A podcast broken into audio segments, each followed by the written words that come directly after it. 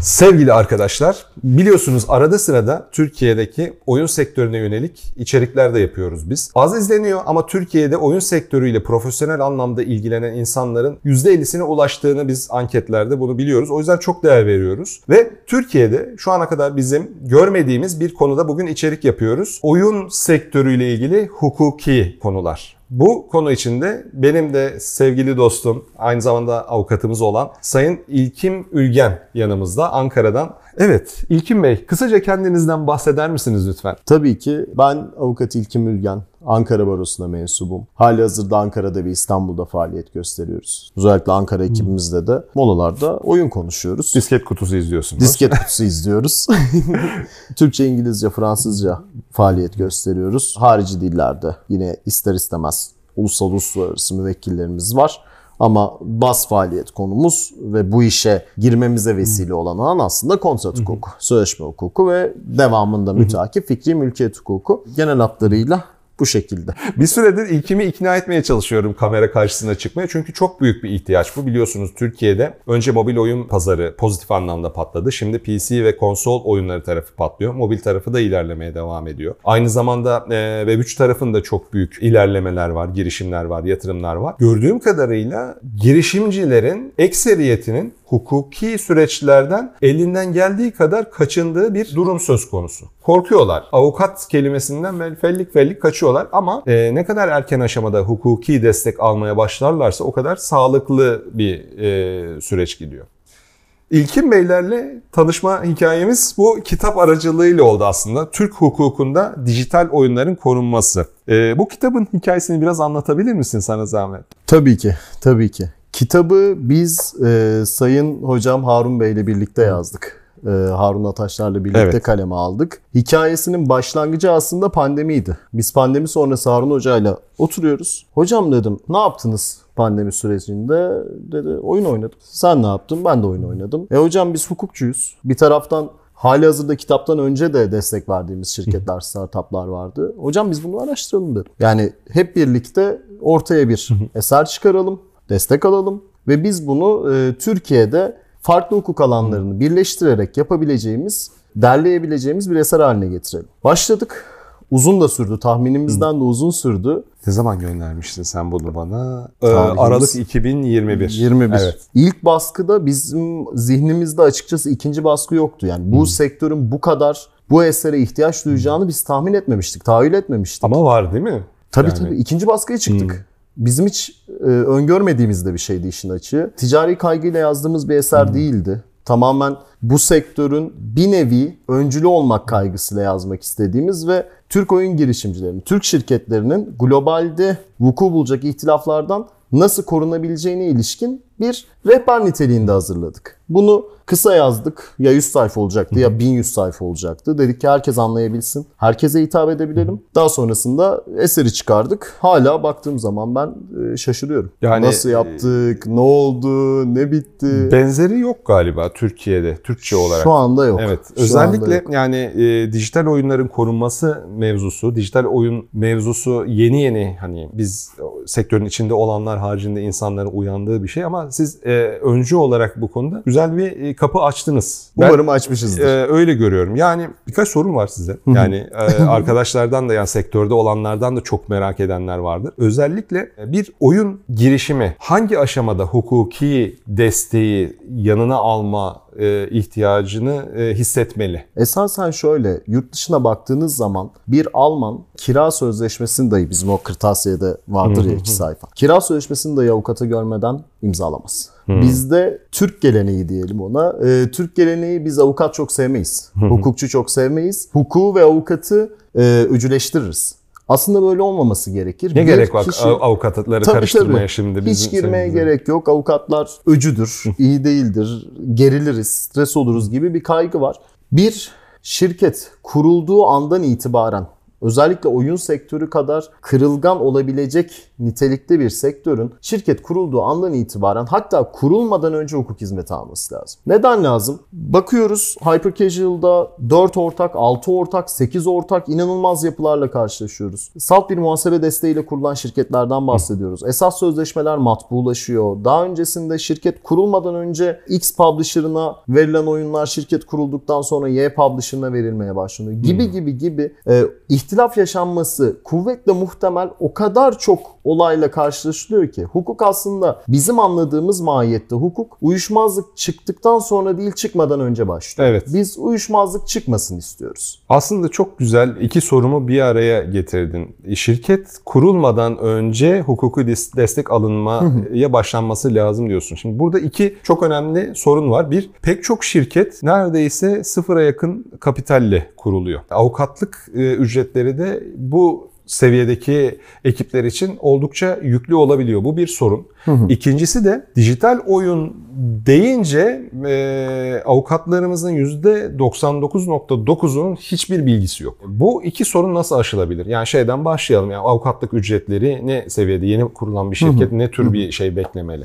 Ücret bek- e, Biz ödeyecek. Burada doğrudan e, şeffaf yaklaşıyoruz hmm. müvekkil şirketlere. Şayet bir şirketin e, kuruluş sermayesi şeffaf şekilde bizle hmm. paylaşılırsa yani bizim bu iş için 50 birim hmm. bir sermayemiz var. Biz oyun sektörünü kısa vadede gelir elde etmeye yönelik bir hmm plan proje olarak görmüyoruz. Bu sektör Türkiye'de büyüsün. Büyüdükten sonra tabii ki ticari kaygılarla bu işi yapıyoruz. Yapmak durumundayız. İstihdam sağlamak zorundayız. Ama e, bizim buradaki öncülümüz şirket kurulduğu zaman eğer gerçekten ekonomik anlamda sıkıntıya düşüyorsa 50 birimlik bir sermayenin bunun 40 birimini aman başımıza bir iş gelmesin diye hukuki hizmete vermeyi biz doğru bulmuyoruz. Hmm. O noktada da şirketi yönlendiriyoruz. Yani şunu söylüyoruz. Şu aşamada ihtiyacınız olan hukuki kavramlar bunlar ve bunların karşılığı X birim fiyat. Hmm. Ama bu X birim fiyat hiçbir zaman şirket kuruluş e, rakamlarının üstüne çıkmaması hmm. gerekir ki o şirket hayatta kalsın. Veya publisher'la görüşülecektir. Yaşıyoruz çünkü bunları. Publisher'la fiziken görüşmeye giderken bile iki kere düşünen stüdyolar var. ilk kuruluş aşamalarında. Burada gidip de bize saatte X birim dolar, Y birim dolar fatura kesmeyi biz e, çok etik bulmuyoruz işin açığı. Biz biraz daha şirket otursun, büyüsün ve büyüdükten sonra biz ticari ilişkimize devam edelim istiyoruz. Çok güzel. Peki diğeri yani bu konuda bilgili olan avukat sayısının çok çok az olması Türkiye'de. Avukatlık aslında doktorluk gibi.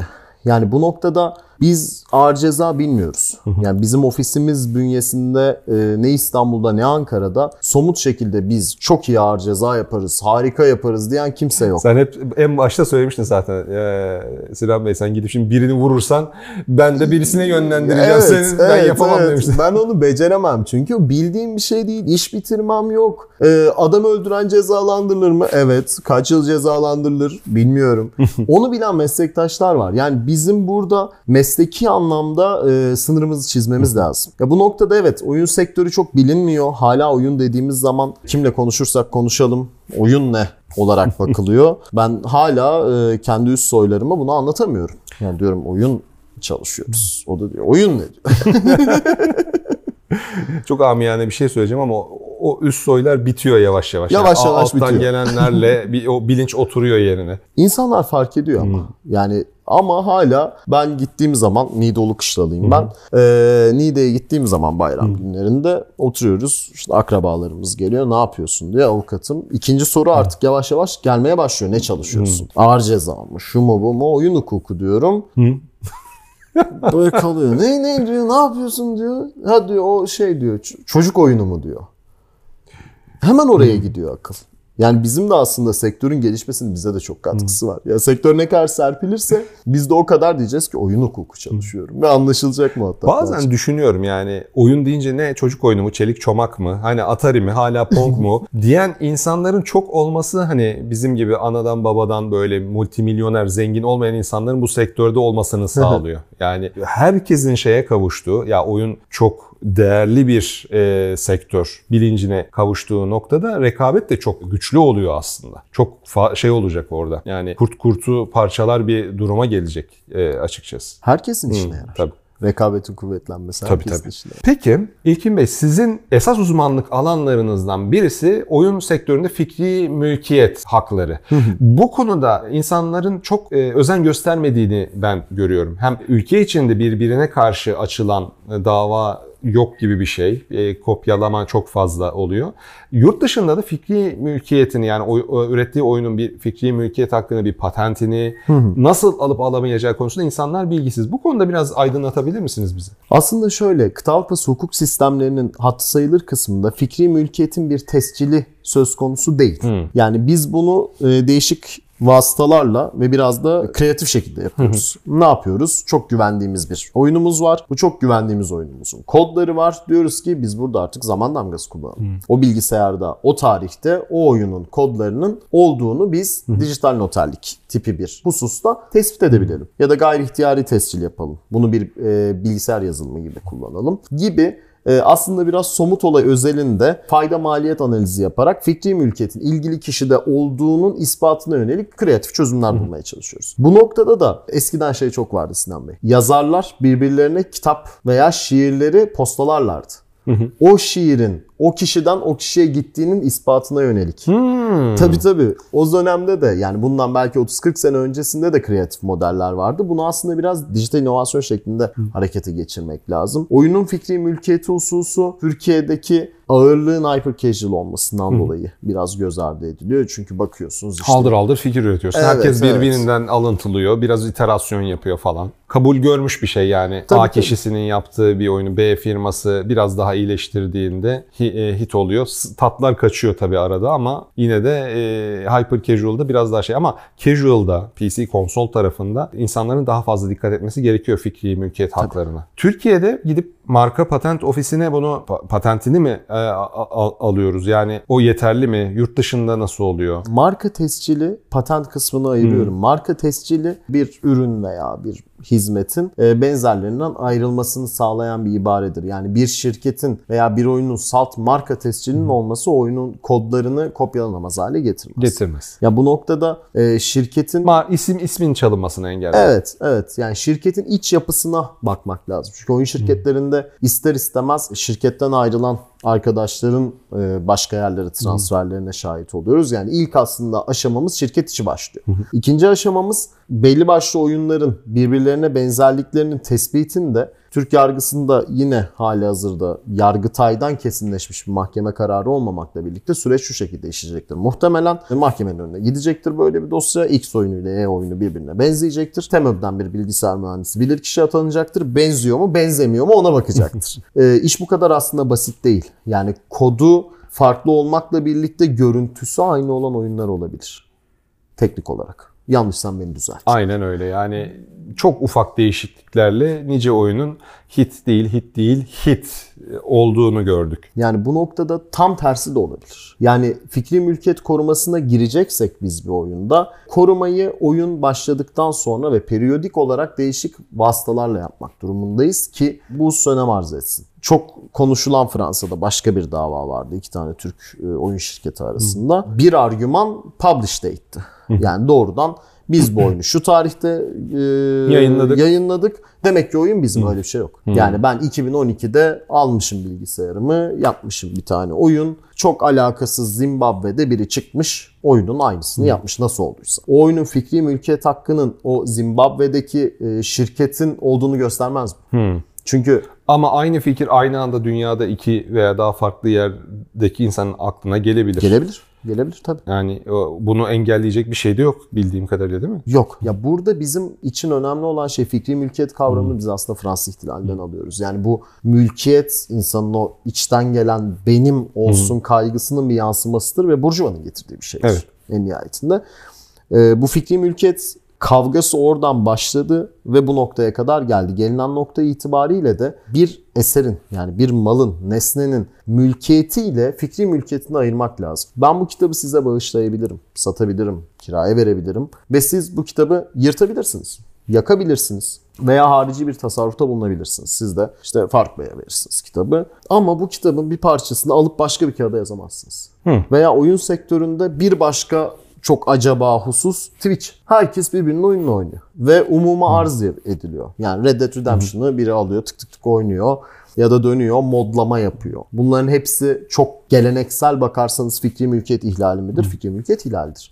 Ama bazı firmaların bunu artık e, bedava pazarlama Tabii, olarak tabii. gördüğü için hiç şey yapmıyor. Yani bunu bir dava malzemesi yapmıyor. Bazen Nintendo yapıyor sadece. O Kızıyor. Nintendo'nun o konuda şeyi var. Peki oyun girişimleri söz konusu olduğunda şimdi Hyper Casual'dan e, bahsettiniz. Pek çok Hyper Casual publisher'ıyla çalışan oyun stüdyosu var. Bunların e, sözleşmeleri bitirildi, e, hakları ellerinden alındı. Bazılarının sonları kötü oldu ve hızlı bir şekilde sessizce e, bittiler LinkedIn'de. Oyun geliştiricileriyle publisher ilişkilerinde neler yapılabilir? Yani oyun geliştiricisi publisher'la sözleşmeyi imzalarken nelere dikkat etmeli? Öncelikli olarak sizin gıyabınızda Volkan Bey'le de onu çok konuştuk. Ya oyun stüdyosu dediğimiz şey fabrikadır. Fikir fabrikasıdır. Yani bir oyun stüdyosunun publisher'a giderken boyuna eğik gitmemesi gerekir. Bu e, biz kendi müvekkillerimizle de sözleşme müzakeresinden sonra feedback veririz. Deriz ki şunu geçirdik, bunu geçirmedik. Genel yaklaşımları bu şekildeydi, şu şekildeydi. Kapitalist bir sistemde yaşıyoruz ve publisher e, taviz istemeyene taviz vermeyecektir. Evet. Herkesin matbu sözleşmeleri vardır ama o matbu sözleşmelerin biz e, aynı publisher özelinde muhtelif maddelerin değiştiğine e, şahit olduk kendi müvekkillerimiz özelinde. Bu noktada e, değinilmesi gereken bu, bu hususta çok fazla şey var. Çok da teknik de konuşup konuyu da çok e, boğmamak istiyorum. Her halükarda şunu bilmek lazım. Fiyatlandırmalar ne zaman ödenilecek, ne yapılacak kısımlarına bakıp o sözleşmenin altına imza atıldığı zaman sözleşme taraflar arasındaki ilişki bozulduğu zaman dönüp bakılacak bir metindir. Burada doğrudan önce uyuşmazlık çıkmadan sözleşmenin tamamını okuyan oyun stüdyosu sayısı çok azdır. Ben de bunu anlamıyorum. Bizde mesela bir sözleşme geldiğinde 3 gözden 3 kere falan e, geçiyor. Ondan sonra hatta size geliyor. E, sonra sizin bir e, gözünüzden geçiyor. Hani çok hayati bir şey o sözleşmeler ama çok korkutuyor işte. Geliştirici adam oturup kapanıp kodunu yazmak istiyor. Artist oturup tasarımını ya- yapmak istiyor. Designer hakeza. Sözleşme bilinmeyen bir kağıt parçası. Ha, imzala geç e, noktasına e, geliyor. Yani bu da daha sonra yani bu, bu tür işler tatsızlaştığında ayak bağı oluyor herkese. Yani bütün hukuki uyuşmazlıklar Twitter'da gördüm onu. Birbirine güvenen insanlar arasında çıkar. Yani o sözleşme zaten e, konuşulan şeylerin yazıya döküldüğü bir metin olmalı. Konuşulmayan hususlar madde madde oraya koyulduğu zaman e, publisher'la bir sorun halinde publisher öyle demiştik demeyecektir. Altında imza olan e, ve tarafları bağıtlayan bir metne göre hareket edecektir. Bu noktada da o metnin mutlak surette çok matbu olabilir, tek nüsha olabilir, publisher kesinlikle değiştirmiyorum diyebilir. En kötü ihtimalle riski bilmek adına bile bir bilen tarafından bakılması lazım, incelenmesi Kesinlikle, lazım. kesinlikle. Benzer bir şekilde oyun geliştiricileri yatırımlar alıyor. Yurt içinden ve yurt dışından. Buradaki sözleşme süreçleri daha da e, uzun süreç. Bizatihi hani biz de yaşadığımız için biliyorum. 80-90 farklı belge sadece sözleşme değil 80-90 farklı belge hazırlanması gerekebiliyor. Hakikaten tüyleri diken diken eden bir süreç olabiliyor. Buralarda neye dikkat etmesi gerekir girişimcilerin? Hem yurt içinde hem yurt dışında sözleşme, yatırım sözleşmesi yaparken. Burada e, alışılagelmiş bir DD süreci var. Due diligence Due süreci var. diligence. Açıklamada yazarız ne olduğunu.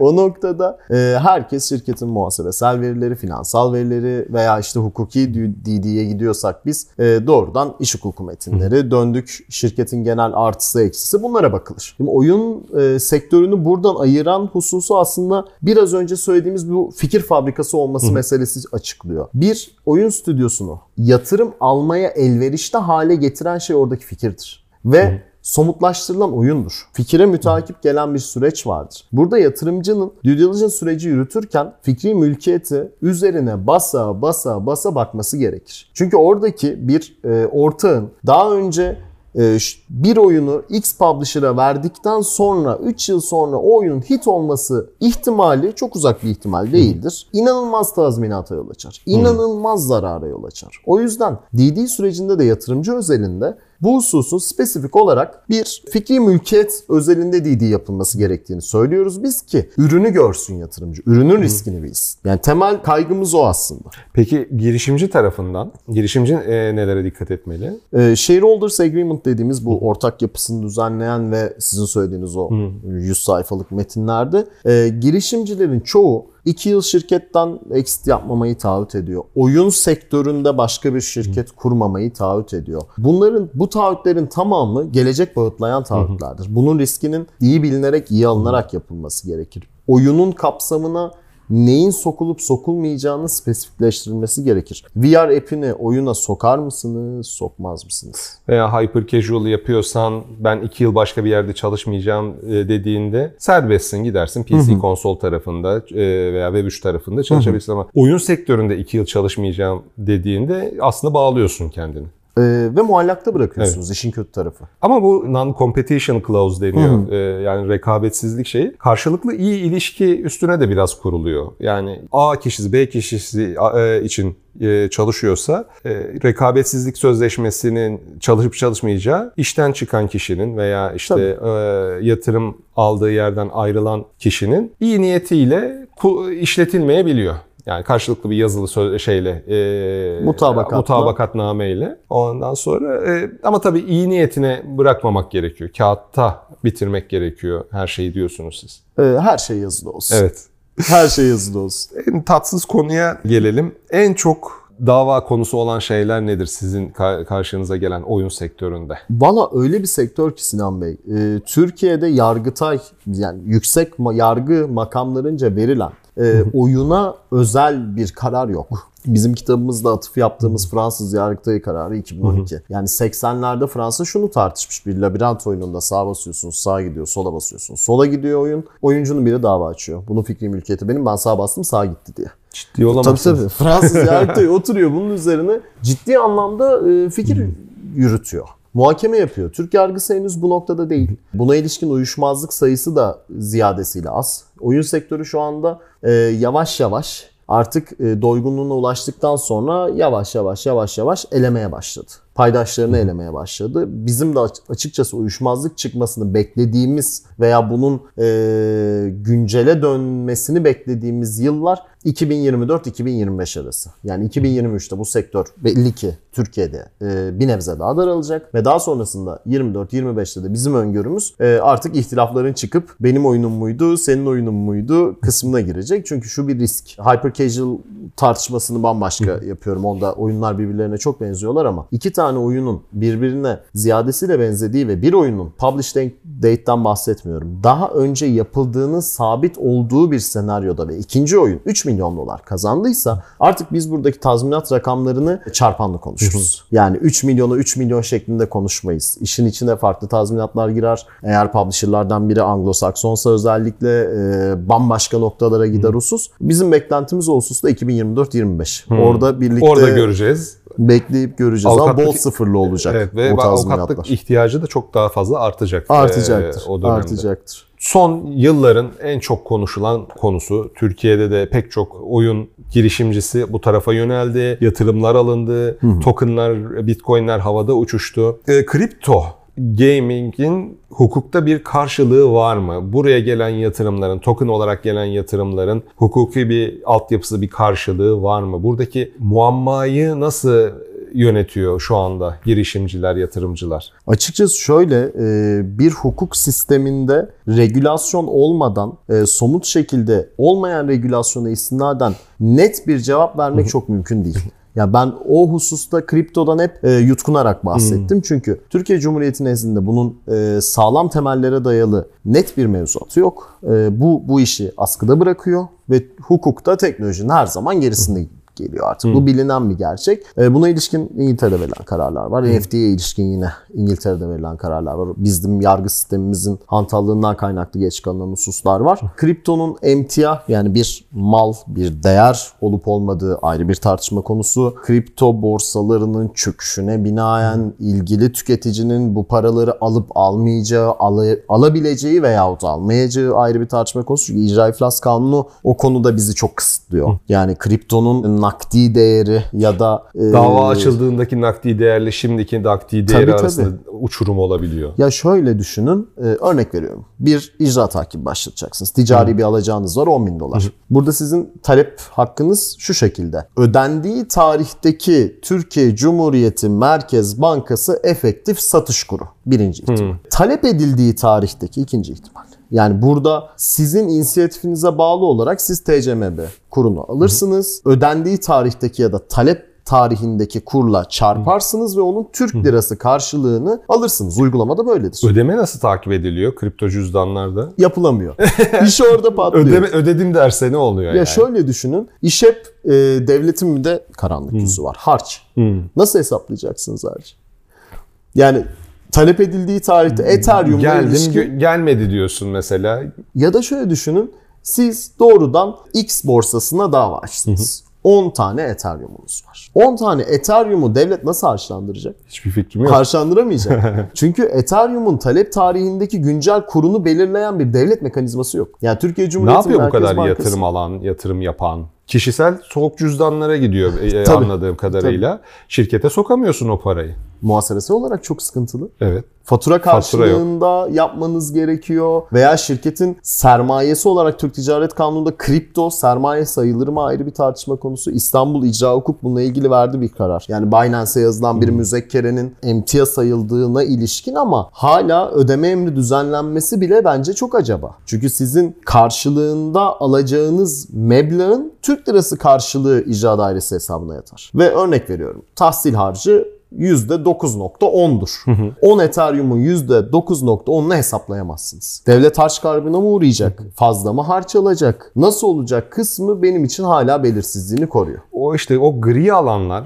e, bir de bunun şey tarafı var. Birisi oyunu oynamak için değil trading için gelmiş. 10 bin dolar vermiş. Jart diye bir şey oluyor. Rug pull denediğimiz olay gerçekleşiyor. E, 10 bin doları 500 dolar oluyor bir gece Tabii. içinde. Şimdi bu beni zarara uğrattılar mı diyebiliyor mu? Yoksa hayır kardeşim aldığın şeyin değeri düşmüş deyip oluruna mı bırakıyor hukuk? Hukuk aslında ikisini de yapamaz. Yurt dışında bunun örneği var mı? Yani aa beni token'ımın değerini düşürdüler, haksızlığa uğrattılar gibi bir dava konusu olan bir şey gözünüze Bizim duyduğumuz ya da gözümüze çarpan yok ama şunu ben risk olarak naçizane tahmin edebiliyorum. Bundan 6-7 sene önce şeyler vardı hatırlar mısınız? İşte Counter oynarken e, bir Ha. tane Item aldım, Evet. sattım. Hatta kumarı döner bunun. Evet evet. Hem kumarı döner hem de şunu yapardı. Bir tane box satın alırdınız. Size daha iyi bir silah gelebilirdi. Amerika'da verilen bir karar şunu söyledi. Daha iyi silah geliyorsa o box'tan bu artık bir gambling'dir ve kumar oynama yaşı bellidir ve artık o box'ta oyuncular arasındaki rekabeti daha ileriye taşıyacak nitelikte olduğu anda ben bunu kumar sayarım. 18 yaşından küçükler de bunu oynayamaz dedi. O karardan sonra da dikkat edin silah mahiyeti komple değişti.